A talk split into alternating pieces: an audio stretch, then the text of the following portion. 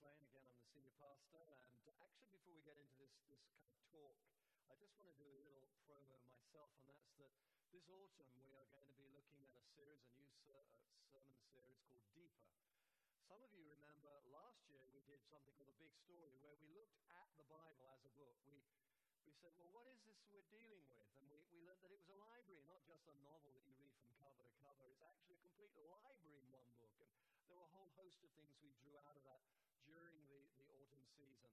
And uh, there was an accompanying book which we sold on the bookstall, and that was called A Big Story. And many of you, many of you bought that.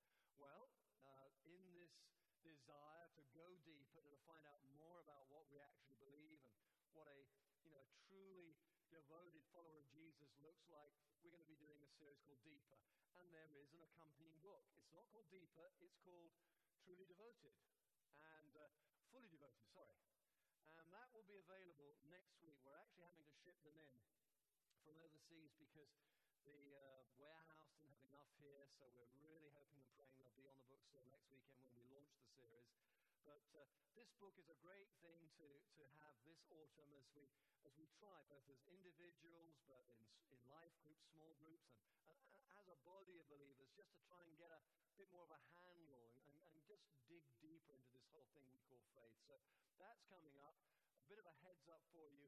It is a, I've been looking at it for about six weeks now. It's a great, a great little way of, of just using in your own personal life. You know, when you manage to snatch a few moments to kind of, you know, do a little bit of study or reading or thinking about your faith. It's ideal for that, but it's also got enough meat and, and, and uh, structure to be a great aid in our life groups, and we hope many of life groups will, will take it on and use it. So there you are. Next weekend, we're beginning with that. Right, let me just pray, and then we'll get into the message this morning. Heavenly Father, we want to say thank you again because uh, you are our Savior. We thank you, Lord God, that on this day when we celebrate marriage, when we celebrate uh, dedication, when we celebrate baptism, we, we are mindful, Lord God, of the extraordinary lengths that you went to in your Son Jesus, in mounting and extravagant, dare I even say, Lord, reckless, utterly reckless, desperate rescue mission for us. And Lord God, uh, we, we no idea. We, we had no idea that you knew us, let alone loved us, and would lay your life down for us. But that being the case, and as we begin to unpack the extraordinary lengths that you have gone to to save us, we want to say up front, thank you, Lord.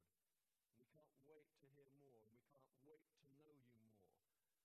And we can't wait to tell others, Lord God, about what it is that you have done. So thank you, Lord, in Jesus' name. And if, if, if, people forget everything else I might say over these next 20 minutes, 25 minutes, let me just remember, please, that Jesus is the Savior. And we ask it all in His name. Amen. Amen. This has been uh, quite a week, hasn't it? I, I, I, don't know about you, but I got sort of caught up in this whole Chilean rescue mission. How many of you know what I'm talking about when I say that? Well, well hey, that's an extraordinary relief, that, because I was talking to uh, somebody on Thursday, and they didn't know anything about it. I was absolutely staggered. I think it was all the more staggering because somehow or other it's kind of caught my imagination. And I, I found myself on Wednesday, would you believe it, up until the wee small hours, just, just aching to see the first miner brought out of that mine. But, but not everybody seems to be aware of it. It's a bit like, it's a bit like our faith, Christianity. You uh, Christianity is the largest and fastest growing religion in the world, in spite of what you may have heard or what you thought. That is a fact. That is a fact. It's growing the fastest in what we now call the two thirds world. It is absolutely ripping away. And, and people like me, because I, I, wasn't born a Christian, I, I, was talking to Haley, who's being baptized. I was saying, you know, um, you know, she said hadn't always been a Christian. Said, well, just like me, I wasn't birthed a Christian. I wasn't grow, didn't grow up in a Christian family. And, you know, we didn't go along to mass or, or anything like that. Didn't do Christmas, Easter, or anything like that. We're just completely devoid of it. And it wasn't until I was in my 20s that suddenly I began to hear about this. And, and I got, I don't know, I got intrigued by it. And, and suddenly, you know, you begin to un, understand a little bit of what that God actually knows you. And, and and actually doesn't despise you, which I think I thought he did. If, he, if there was a God, I thought he probably wouldn't have anything to do with me, and I neither him. It was entirely reciprocal, you know. But actually, the reality was that not only does he know me, but he loves me enough to lay down his life for me. And so I, I've been st- struck by that. I'm still working it out now, and I've been at it for 30 years, and I found myself leading a church now, would you believe? I'm still unpacking it now. But it is an extraordinary thing that Jesus has done for us. But this week, those Chilean miners, those rescuers, they did an extraordinary thing. Someone has described what they did there at the San Jose mine as the Apollo 13 of the mining world. Now, some of you, will, you'll know exactly what I mean by that, or what they meant by that. But for those of you who didn't, in, the, in the 60s and 70s, there were a number of moonshots, and you know, that's well known. And the Americans sent these, these Apollo rockets up there with guy, three guys usually in a capsule. Well, Apollo 13, I don't know if there was any significance about the number, but it makes you think, doesn't it? That went wrong. And there was an explosion when they were on the way to the moon. And they knew that something bad had happened, but they didn't realize how bad until one of them happened to look out the window and they could see, see something venting, sort of something blowing out. That was their oxygen. But it got worse. They were short of water, they were short of power, they were short of air, they were short of everything.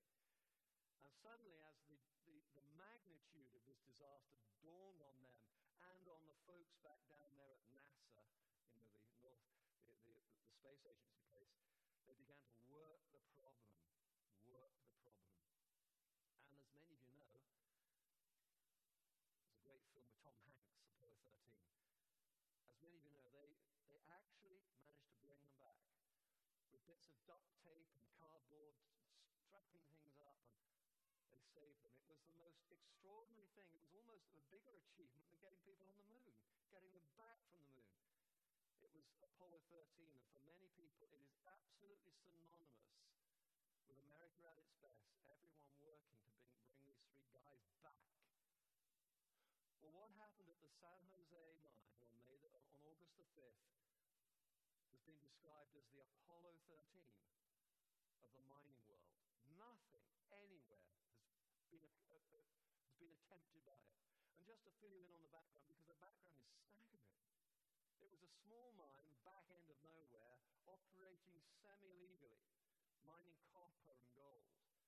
And as, as, as we all know now, August the 5th, a date that will just sort of always be, always resonate with miners from now on. There was a rockfall. And when I say a rockfall, I mean that's very common, to be honest. But when I say a rockfall, I mean a rockfall. 700,000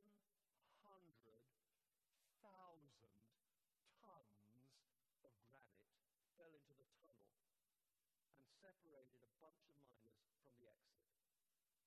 700,000 tons of granite came in.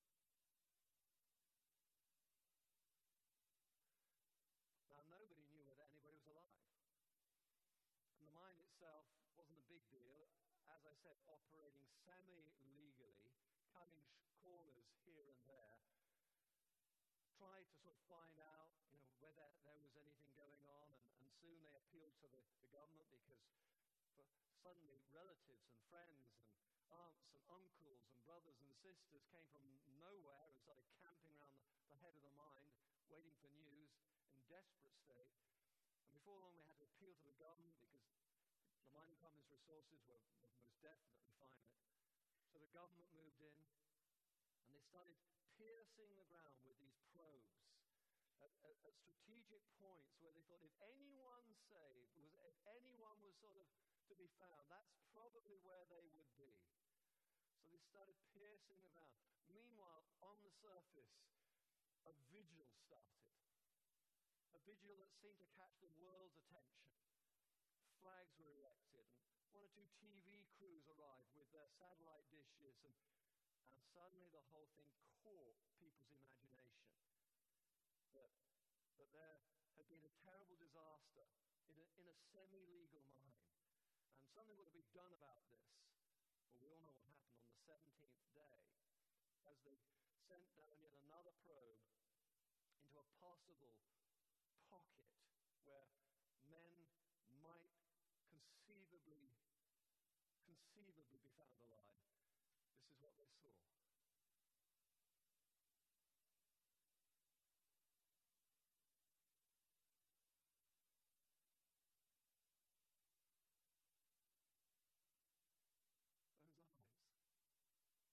Fiber optic, little umbilical cord threaded down through the through 700 meters of granite. And suddenly, and one of them attached a message to the end of the probe, and they pulled the probe out, and it said, All well, 33 of us alive. And the world went mad. Suddenly, what had been a, you know, a page six article in the national newspapers was front page 33 people alive. After 17 days in the semi dark, with a, a temperature of 30 plus 40 degrees, 85% humidity, it was a wonder that anyone survived. They lived on two days of rations for 17 days. There were miners down there who'd been in the mines for 40, 50 years and were considering retirement. One chap, Jimmy Sanchez, 19 years old, fifth, five months a miner, trapped down there, terrified. Terrified. Well, as you know, then suddenly everything kicked in. The media came in by the, by the flipping boatload. The whole hill was clustered with, with satellite dishes, and, and the camps grew, and they set up medical centers and schools for the kids because the kids weren't going to school, and, and a whole community uh, built up around them. They started sending water and medication and food down this, this little pipe, threading it down, threading it down, while they considered how to get these guys out. In relatively short order, relatively short order, three great, not one, but three great drilling rigs came in they started to dig down through the granite 700 meters. 700 meters. There was a race on. They shipped experts in from North America. People, experts in all fields from all over the world, were shipped in. It became international. The people of Chile themselves, who'd been through all sorts of, of, of, of military coups under Pinochet and all the rest of it, they began to unite and they began to pray did. They began to pray. Even the president spoke of their faith. Mario Gomez, one of the, the leaders of this group underground, sent a message up to the rescuers urging them to show patience and faith. Yeah, from them up there. Patience and faith. Psychologists came and they started talking and, and trying to counsel the men and found them to be in extraordinarily good health. Physically, there were some problems. There was, you know, two or three of the older miners had, you know, um, that lung problem. What's it called? Silicosis. Silicosis, thank you. And they were having a bit of a hard time with it. Many of them had high blood pressure. Many of them had rather bad dental problems as well. Formed themselves into a community where faith was central. Where faith was central. The older men looked after the younger men and reassured them. And that's how they got through 17 days when there was no contact, no, no hope seemingly. They kept themselves together, learning how to love one another in extraordinary circumstances. Well, the rest, you know, it, it's history. It was actually Drill B, rather romantic name.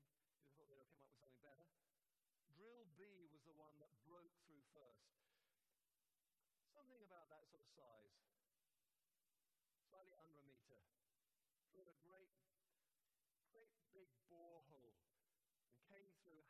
Amazing the skill of these miners that they can steer these things and break through just where they wanted it to be. First of all, of course, they had to line it, and then they wheeled it out Phoenix 1, 2, and there was a third one apparently in waiting. Phoenix 2, great big car tube of a thing. You saw it, didn't you? And it had to be that long. It had to be very, very long because in certain places they, they broke through old, old galleries. And in order for the thing to slot neatly into the hole on the other side of the gallery, it had to be that long. So it had to you know, be, be sort of going into the new hole before it left the old hole. Meanwhile, the miners themselves had, had not been idle. They'd actually mounted their own rescue mission. They didn't know that there were 700,000 tons of granite entombing them, but they were wise enough to know that they won't be able to dig themselves out. But somebody remembered that there was actually a, supposed to be an escape, an escape route out. A ladder. Can you imagine that? A ladder? A 2,000 meter ladder? So some of the fitter ones tried that. It went up about a third of the way, and then the ladder stopped. Cost cutting exercises. A scandal.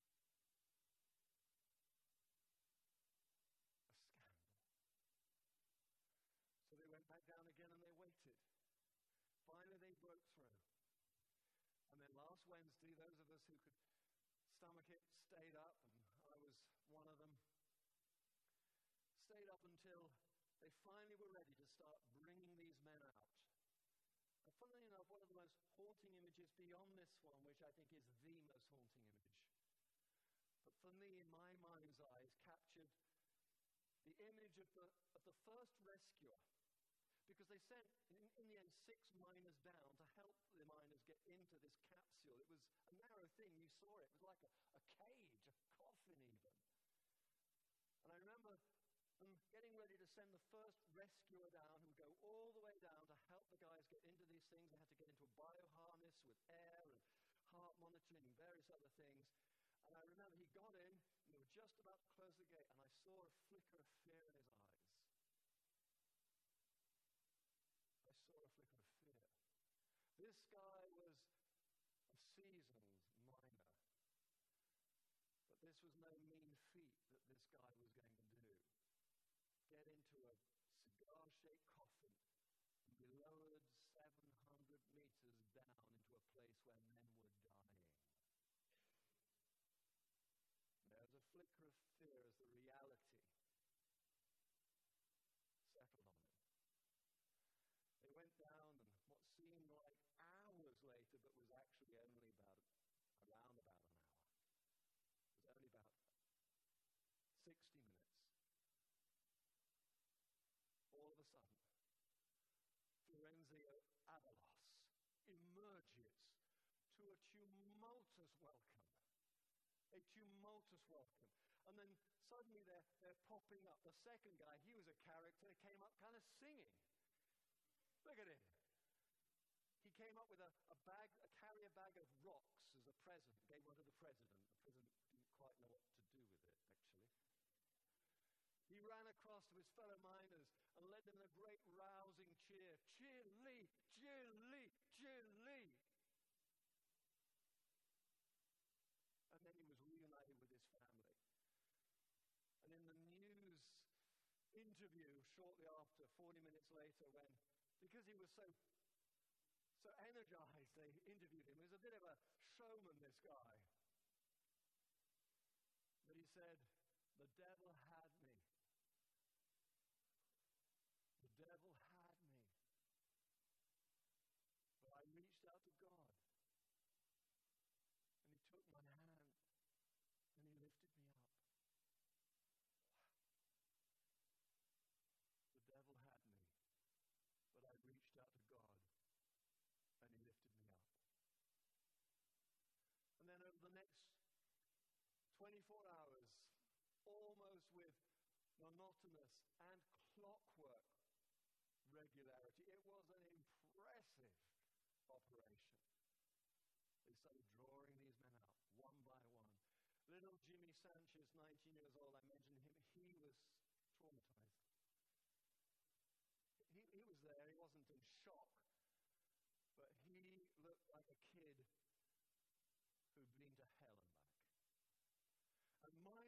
the miner said, I am a changed man. This is a rebirth for me. I've been born again. And I, funny enough, as a, those of you who saw it, you'll remember they had this camera at the foot of the shaft, and, and the men would get into these things and they'd be strapped in, and then this thing would be jerked up. And it, it was like, if you don't mind me saying, it was like going into the birth canal. I thought of that. It's like going into the birth canal out of the womb of the earth.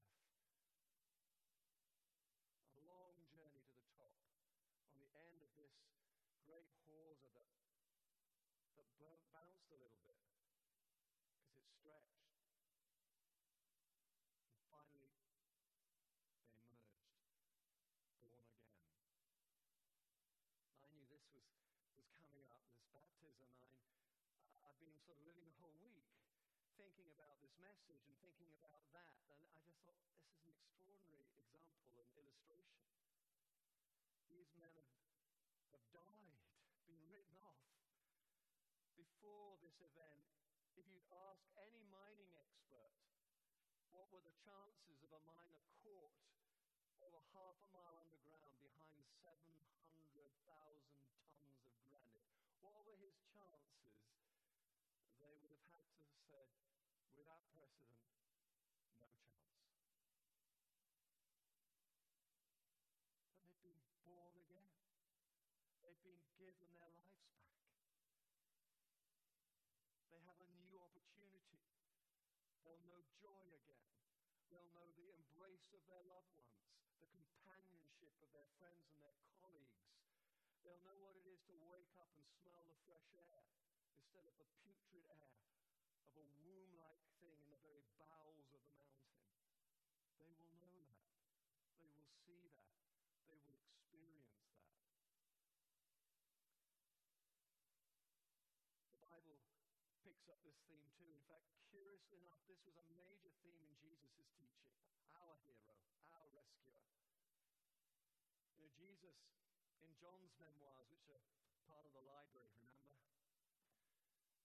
He gets visited one night by a religious leader, a very important man. It's interesting that the guy meets him at night because he, he doesn't want to be seen as associating with, with this Jesus. Asks a very simple question. He's a very intelligent man, a very articulate man, a very, a very well respected man, but he gets straight, straight to the nub. He basically asks Jesus, realizing that just performing religious rites doesn't do anything for you, but he says to Jesus, he says, Jesus, I know you have the heart of God. What must I do? What must I do? What, what, how can I be saved? I lead these people, but I feel like I don't know a thing. What, what, what can I do? And Jesus came back with a, an answer that shocked him. Jesus said, You must be born again. and this guy Nicodemus, he said, he said uh, sorry, Jesus, uh, what do you mean you must be born again? Who can born again? You, you can't go into your mum's womb and come back. Yeah, I'm trying to speak plainly here, and you're talking in riddles. What do you mean with born again? And Jesus teaches him and says to him that actually we have to die to self. Of course, at that point, no one knew that Jesus himself was our rescuer. No one at that point, because it was still to come, knew that Jesus himself, the Son of God, God himself, was going to go to the cross at Calvary, and in doing so, he would die for the sin, the sin that weighs heavily upon you and me, the shame, the regret, that stuff that we'd really rather not think about, that stuff that still, on a bad day, will come and haunt us. If we wake up early while it's still dark and the house is quiet for some reason we can't get back to sleep, those night terrors that come upon us, those what if questions, those, oh dear, did I really do, did I really, I can't believe I did. These things that we spend a lot of our life trying to self medicate and run from and live up and, and live away from. when that stuff comes back, the weight of that, do you know 700,000 tons of granite doesn't sound too bad? You see, that stuff, that stuff laden's on the shame by the spade load. I was watching a rather, rather seedy black and white movie the other night. Uh, it wasn't sexy, it was just a, a gangster thing. And uh, this was very late at night, and in one scene, the, the man who's desperate to get £100,000 to save his mother, who's being held by an assassin, he takes commission to go and kill somebody, a stranger he doesn't even know about. And he's so desperate to save his, his mother, who's in a wheelchair, that he agrees to do that. And he arrives, he's dropped off at the house where he's to do this deed, to murder this man while he slept, sleeps. And he goes, he breaks into the house, he goes quietly up the stairs, he goes into the bedroom, and there's the man in bed. And he levels his gun, and he's just about to pull the trigger when he says, God, forgive me. God, forgive me. And the man, without a start with anything, says, in, in a soft voice, he says, God will forgive you. But will you ever forgive yourself? There is this, this, this cheap, tacky movie that I ended up finishing watching. I thought, oh, wonder why I watched that. But in the middle of that darkness, there was this profound moment. God will forgive you. But will you ever forgive yourself? This is the stuff that enslaves us. This is the stuff that traps us. This is the stuff under which we feel buried. The words of others, the condemnation, the judgment of others. It's that that Jesus has come to rescue us from. Do you know how he does it? Well, many of you do. He goes to the cross, he dies on the cross, he dies our death, the death sentence that is upon us. The death sentence that is upon us becomes the death sentence upon him. And there is what, what clever people and I call, call a substitution. A, a theolo- it's a theological thing. There is atonement. And the accused walks free. That's me. That's you. Because the judgment that was mine becomes his. That first rescuer put his life on the line when he got into that cigar tube, Phoenix 2, and was lowered down into that place. That he did it, that his comrades, his colleagues, might have a safe journey to the surface, and all were saved. You know, for centuries now, I'm winding up now, but for centuries now, Christians have have seen baptism as, as more than just an excuse for a party. And it's an excuse for a great party, don't get me wrong. But they've seen it as new birth, washing, cleansing. They've seen it that we go into the, we go into the baptism place, the river, the, the you know, the, wherever it is, this, this pool. They've seen it as we go in as one person and we drown. And we come up, born again, just like those miners have been born again. And that's what it's about. Dying, the old man, the old woman dying, and us being raised from the dead. Coming up brand new, with a whole new future whole new future mapped out for us by God. A good future. One full of hope, love, friendship, and fellowship. One full of purpose. Yes, purpose for every single one of us. One that is the hallmark of the new life in Christ. And that's what we celebrate today. Let me just pray.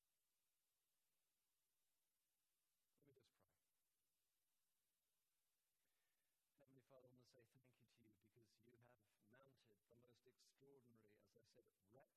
You lost your own life only to be given it back again by Father God. It's most extraordinary of rescue missions. We want to thank you for saving those 33 miners. They honored you, so why should we do less? They said that their salvation came from God, and why should we know better than they who have been through so much? Thank you, Lord, for the gift of life, for it is